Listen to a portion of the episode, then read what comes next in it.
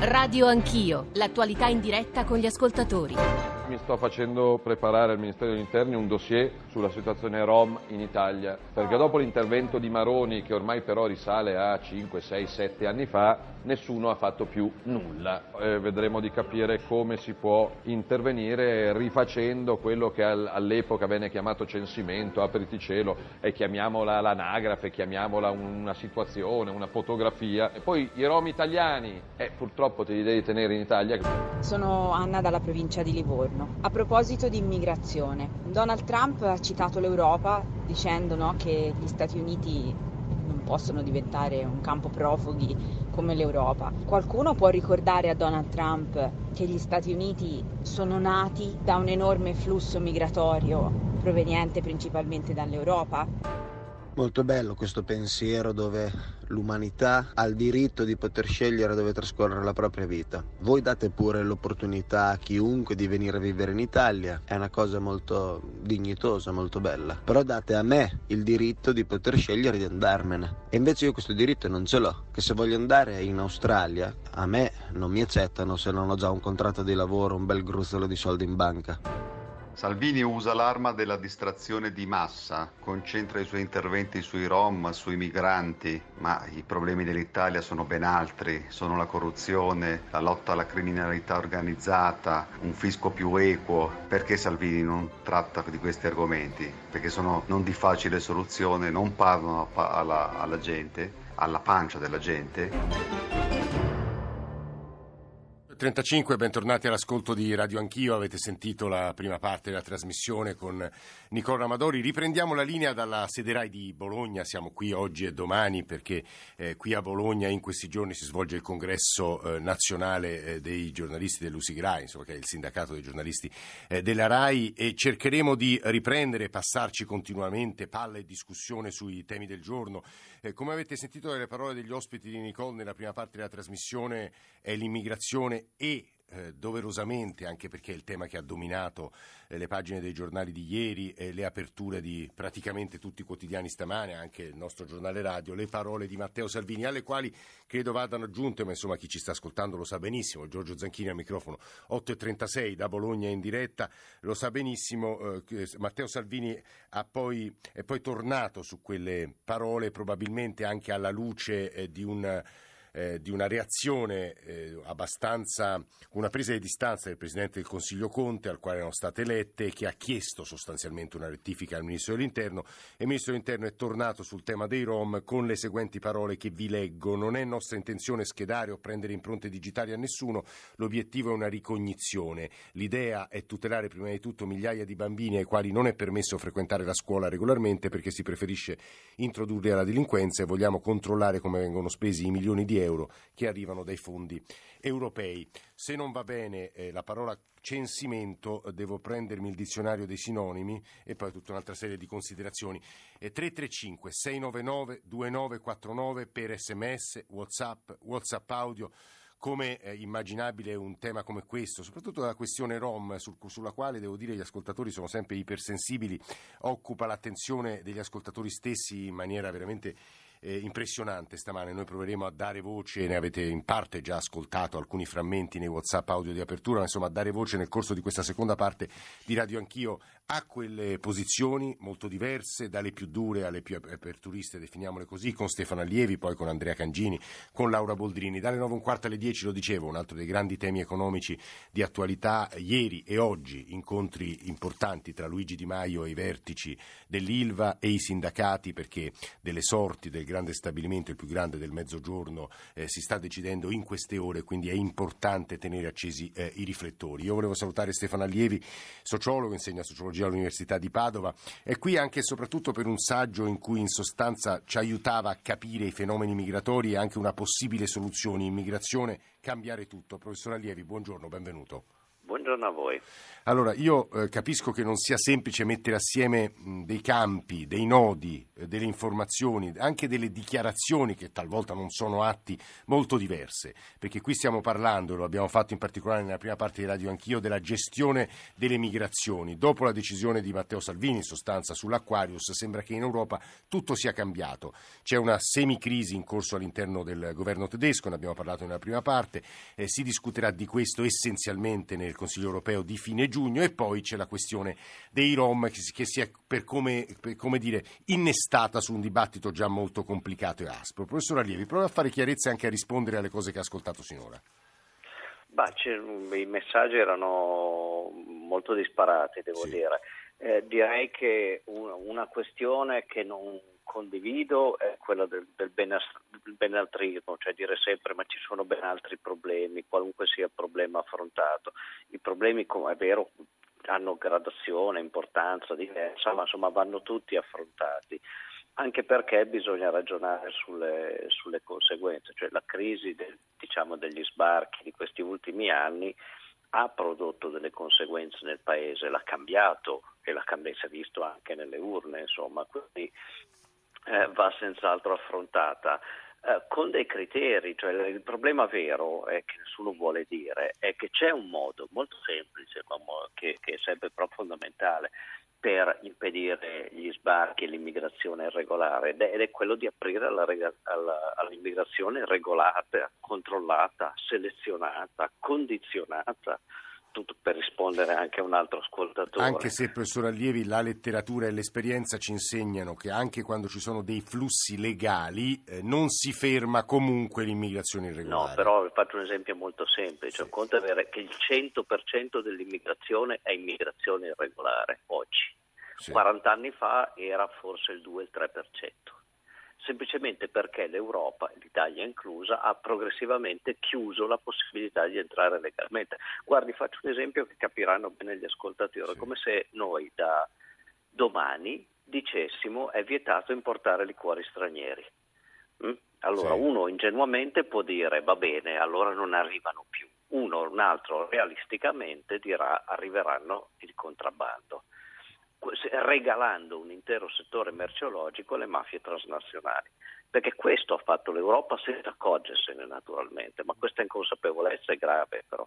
Cioè, ha chiuso gli ingressi legali pensando che finisse lì e invece non è finita lì, sono cominciati quelli irregolari. Poi passare dal 100% al 5% credo che sarebbe un grosso passo avanti che l'opinione pubblica apprezzerebbe notevolmente. Perché lei ci sta in questo modo suggerendo che l'Europa avrebbe bisogno di migranti regolari. Guardi, le do un dato, uno solo, che si capisce bene. Ogni anno, dal 2015, 3 milioni di persone in Europa vanno in pensione, cioè lavoravano fino a ieri, il giorno dopo vanno in pensione, quindi il posto di lavoro c'è e non sono sostituite da nessuno perché le persone che dovevano sostituirle non sono mai nate. Punto. Credo che sia sufficiente dire questo.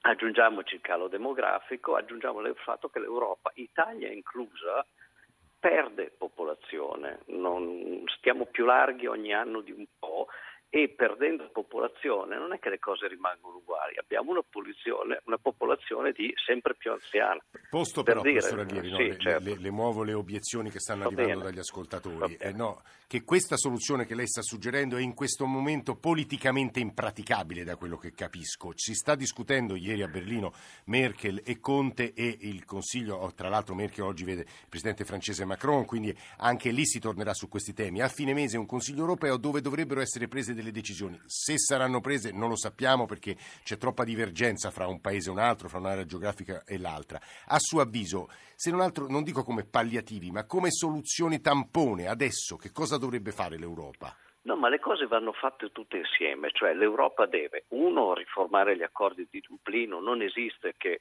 eh, un richiedente asilo che sbarca in Grecia, in Italia o in Spagna debba rimanere in questi paesi, visto che quelli che arrivano non vogliono andare in Grecia, in Italia e in Spagna, vogliono andare in Europa. Eh, e quindi è un problema europeo ed è sacrosanto che i governi, qualunque governo, ponga duramente il problema all'Europa, perché è l'Europa che ci ha regalato questa crisi, facendo finta di niente, mettendo la testa sotto la sabbia. L'altra cosa è bloccare gli sbarchi irregolari, ma è doveroso, Questo, le cose non sono in contraddizione. Allora a quel punto se tu hai un accordo europeo di gestione, magari un'agenzia europea che gestisce i flussi, eh, magari anche con, con, con, la selezione come dovrebbe essere fatta nei paesi d'origine, neanche quelli di transito. Beh, mi sembra un po' la strada suggerita da Merkel, peraltro. È, è la strada suggerita, sì. Tanto. Anche dal governo Conte, devo dire. Eh. Sì, ma anche dal governo anche da quando faceva Minniti è lo stesso. Cioè, il problema è, è cambiata la modalità, diciamo ma andare nella direzione, cioè, tutti siamo d'accordo che è insensata l'immigrazione irregolare, però quello che ricordo a chi lo, lo dimentica è che l'immigrazione irregolare è figlia dell'inesistenza dell'immigrazione regolare. Quindi vanno gestite entrambi perché sennò non si fermerà mai. Professor Allievi, ci sta ascoltando anche Andrea Cangini che tra poco sarà con noi e poi chiuderemo con la voce di eh, Laura Boldrini, l'ex Presidente della Camera. Però stamane lo dicevo, gli ascoltatori eh, o come ogni mattina vogliono, a maggior ragione stamattina dire la loro, vi farei ascoltare un altro po' di Whatsapp audio, poi ancora il professor Allievi e poi Andrea Cangini. Ecco Whatsapp audio. Buongiorno, sono Katia da Torino. Concordo con il ministro dell'interno Salvini. Ormai in questa città non si vive più liberamente, non si può più andare in chiesa perché ci sono gli zingari che chiedono l'elemosina. Non si può stare fermi a un semaforo, bisogna morire di caldo sotto il sole perché ci sono gli zingari che vogliono lavare i vetri o chiedono l'elemosina. Non si può più andare in un ristorante perché ci sono i senegalesi che vendono braccialetti, penne, rose. E buongiorno, ma possibile che in questo paese tutto quello che si vuole fare di positivo c'è sempre qualcuno che deve costruire castelli che non esistono? Il censimento Rom, che male c'è? A noi ce l'hanno ben fatto il censimento. Perché non si può fare anche con i Rom? Abbiamo mica detto che dobbiamo mettere tutti in galera dopo i proclami contro i migranti e, e, contro i Rom, speriamo che Salvini faccia anche qualche proclama contro la mafia. Una volta che lui li ha censiti, ha capito quanti sono i rom in Italia, che cosa vuol fare? Li vuole tu, eh, spellerli tutti o cosa? Cioè, loro sono apolidi, non hanno nazionalità, dove li mandi? Chi se li prende? Vediamo di occuparci di cose più serie anziché eh, combattere sempre i più deboli, i migranti, i rom, eccetera. Vediamo di fare cose più serie che hanno a che fare con il mondo del lavoro e con l'economia. In realtà, come spiegano molti riquadri, tabelle e articoli sui quotidiani stamane, eh, più della metà dei Rom presenti in Italia sono cittadini italiani. Eh, professor Allievi e poi Andrea Cangini. Professor Allievi, se vuole replicare un po', capisco che non sia semplice, siano temi molto diversi. No, no, ma, eh, anzi, sono, è, è, è, è sale della democrazia questa discussione. Allora, a Katia ri- rispondo dicendo che ha ragione, c'è un problema di rispetto delle regole in questo paese e su questo faccio un esempio che ho fatto ancora ieri sera in una conferenza, cioè immaginiamo due gemelli uguali, identici in tutto, a livello di istruzione, classe sociale, eccetera, che vengono da un paese qualsiasi. Uno va a Stoccolma e l'altro va a Napoli, Stiamo nel, giochiamo con i pregiudizi e mi dispiace, ma insomma in entrambi i casi. E adesso io faccio una domanda poi. Hanno la stessa probabilità di pagare il biglietto dell'autobus? E la risposta, lo sappiamo tutti, è no. Cioè gli immigrati ci fanno vedere le debolezze del nostro paese, delle regole di convivenza civile, eccetera. È gravissimo, però questo è vero, va affrontato? Non colpevolizzando le persone, ma facendo rispettare le regole, è doveroso. E se uno non le rispetta va fuori dal patto sociale e anche fuori dal paese. Io l'ho sempre, su 30 anni abbiamo immigrati, ho sempre detto questo. Mm. È drammatico che si aspetti. Sui Rom, una sua, una sua, parola e poi il senatore Candiani. Guardi, molto velocemente su, sui Rom, il censimento, adesso lo si chiami come vuole, ma il problema è che queste cose si sanno già. Il Ministero dell'Interno ha 100.000 ricerche, sa già quanti sono, dove sono, eccetera eccetera. Se non le ha il Ministero degli Interni, basta che le chieda alle università e all'associazionismo.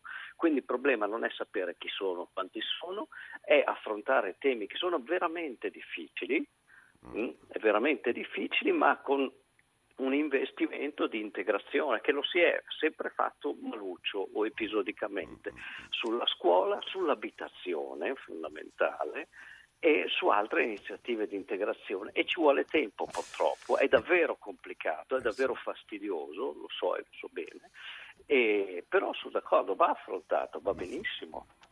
Stefano Allievi, grazie per le sue parole che sono molto commentate nella comunità dei nostri ascoltatori. Lui è un sociologo, insegna all'Università di Padova, ha scritto molto su immigrazione, immigrazione, cambiare tutto. Ci stava ascoltando il senatore Cangini, senatore di Forza Italia, ex collega, è stato anche direttore di quotidiani e quindi passerò dal tuo a lei. Eh, Andrea Cangini, buongiorno e benvenuto.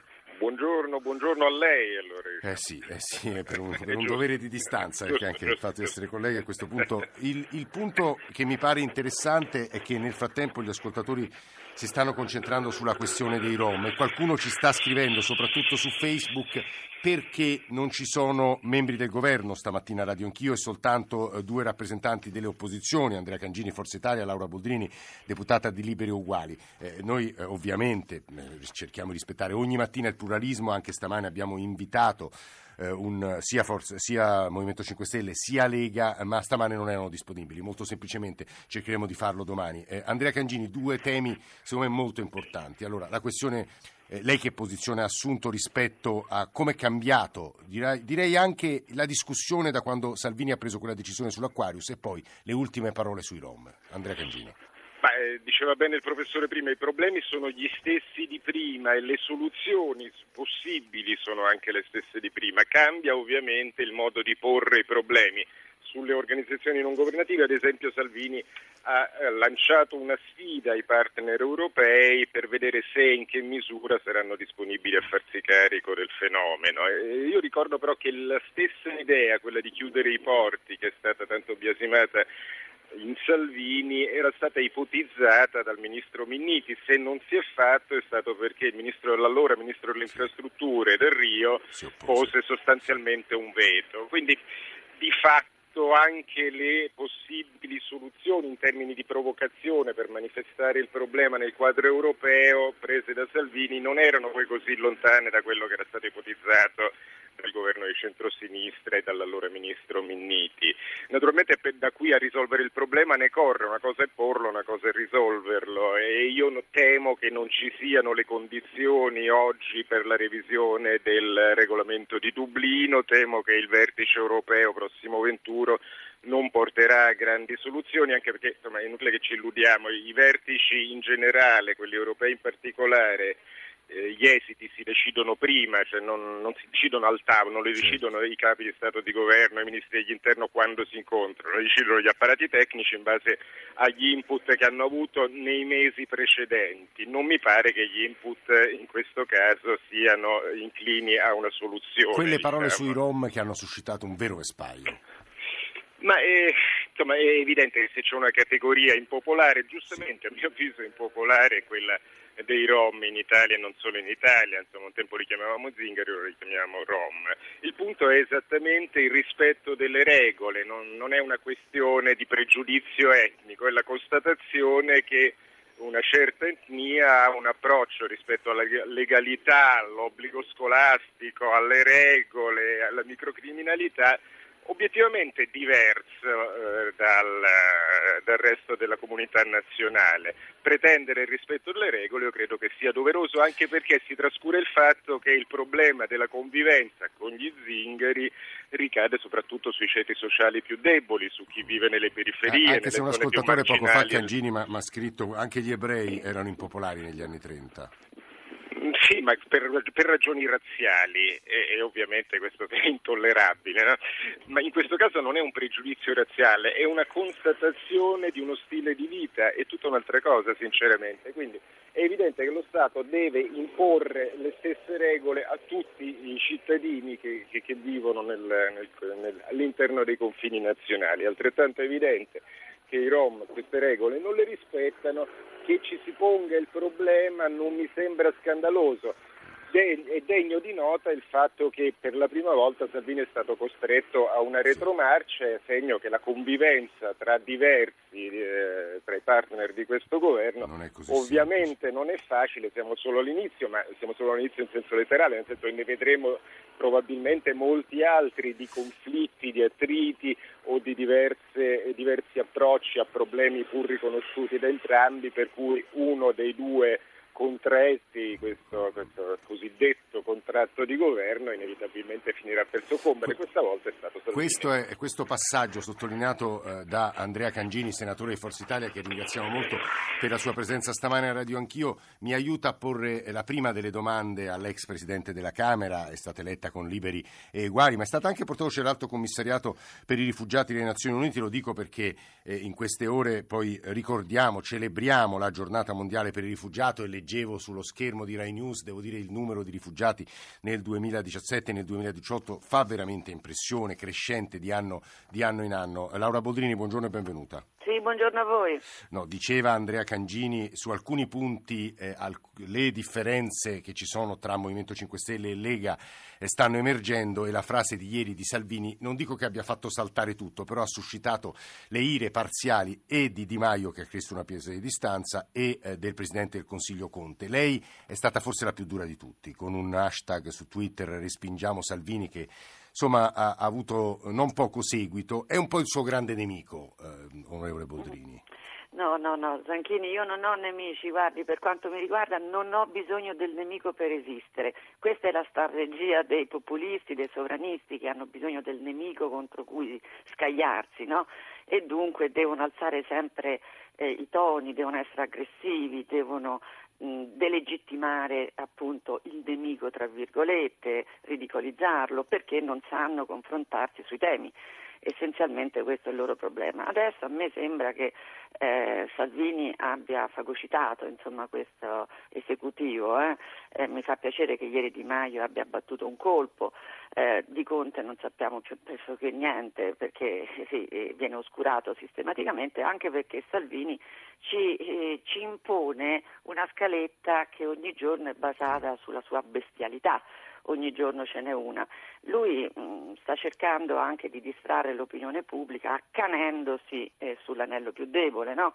Quindi è come se adesso ci fosse questa attenzione, la spara, la spara ogni giorno più terribile, più tremenda, eh, quindi occupa tutta la scena, l'opinione pubblica si focalizza su quello e per il resto invece i veri problemi vengono oscurati, perché io ricordo che Salvini è il ministro dell'interno, allora io mi aspetto che lui risolva i problemi degli italiani e i problemi italiani mh, su questa materia sono tanti, voglio dire la sicurezza, eh, la criminalità organizzata, il problema che noi abbiamo in certe aree del paese, lo sfruttamento, il lavoro nero, ehm, niente, di questo lui non si occupa mai. Non so, adesso appunto vuole fare le schedature, ma io gli consiglio di fare censimenti di altro genere, perché quelli su base etnica sono vietati dalla Costituzione e dalla legge. E questo lo dovrebbe sapere un ministro dell'interno che ha i rudimenti, dovrebbe averli i rudimenti, ma lui non ce li ha. Lui non ce li ha e dunque mm, poi costringe poi se stesso a doversi anche correggere. Qui c'è da censire gli evasori fiscali, caro Zanchini, qui c'è da censire i gruppi violenti. Boldini, posso muovere non, due obiezioni, due obiezioni che arrivano dagli ascoltatori? Etniche, perché se noi sì. cominciamo con le minoranze etniche, è chiaro che Salvini vuole sviare l'attenzione. No, no. Su, su, no? su, questo punto ha espresso con chiarezza la sua posizione. Due obiezioni che arrivano dagli Prego. ascoltatori. Una, sempre più spesso mi capita di ascoltare nella vostra trasmissione qualcuno che ci ricorda quale popolo generoso noi eravamo, ma per essere generosi bisognerebbe essere generosi in primo luogo con se stessi. Si può definire generosa una comunità che ha al suo interno sacche di povertà assoluta come lo sono più di 5 milioni di italiani? Possiamo dare agli ultimi disperati arrivati o che vorrebbero arrivare ciò che non siamo riusciti a dare a noi stessi italiani? E poi l'altra obiezione, però Salvini ha avuto la capacità di smuovere il dibattito sull'immigrazione. No, non ha avuto la capacità di smuovere il dibattito sull'immigrazione, ha avuto la capacità di isolare l'Italia ancora di più, peraltro alla vigilia del Consiglio europeo. Ha fatto questo perché il fenomeno migratorio si gestisce con gli accordi, gli accordi con i paesi di origine e gli accordi all'interno dell'Unione Europea. Lui si sta alienando i partner, non ha smosso assolutamente niente, in più ha alzato l'asticella della disumanità, no? È come, è come, se io vedo, peraltro non è l'unico a farlo, lui copia Trump. Trump ha problemi giudiziari in casa, ha problemi con la giustizia, come Salvini, perché la Lega, non dimentichiamoci, che ha fatto sparire 48 milioni di euro va bene, e ci sono le inchieste giudiziarie, c'è una condanna del Tribunale di Genova, 48 milioni di euro di soldi pubblici. Allora, per sviare l'attenzione da veri problemi, Salvini si accanisce contro l'anello debole. Quindi è come se ci fosse una gara tra sovranisti al primato della disumanità, perché hanno i problemi in casa e quindi cercano di sviare in questo modo. Ma per risolvere il problema della migrazione dei flussi migratori si deve fare un'altra operazione, il contrario, si deve cercare l'accordo. Invece Salvini è il migliore amico di Orban, quello che ha creato questo stato di cose, perché se Orban e gli altri del gruppo di Visegrad avessero accolto la uh, proposta della Commissione europea di prendersi lei anche dice loro, non saremmo in gruppo questa, di in migranti, questa non avremmo la crisi. Ma il sovranista, il sovranista Salvini è il migliore amico di Orban. È allora io vorrei capire da che parte sta eh, Salvini, se molto- da parte degli italiani o da parte di chi invece Su, avversa su questo, su questo passaggio su. Orban dell'ex Presidente della Camera Laura Boldrini credo sia interessante ricordare anche le parole di ieri dell'attuale Presidente della Camera eh, Roberto Fico eh, che erano molto diverse da quelle di Salvini. Noi ci fermiamo qui, sentite la nostra sigla, ringraziamo molto Laura Boldrini, Andrea Cangini, Stefano Allievi, siamo in diretta da Bologna, torniamo fra un quarto d'ora e parleremo anzitutto di Ilva.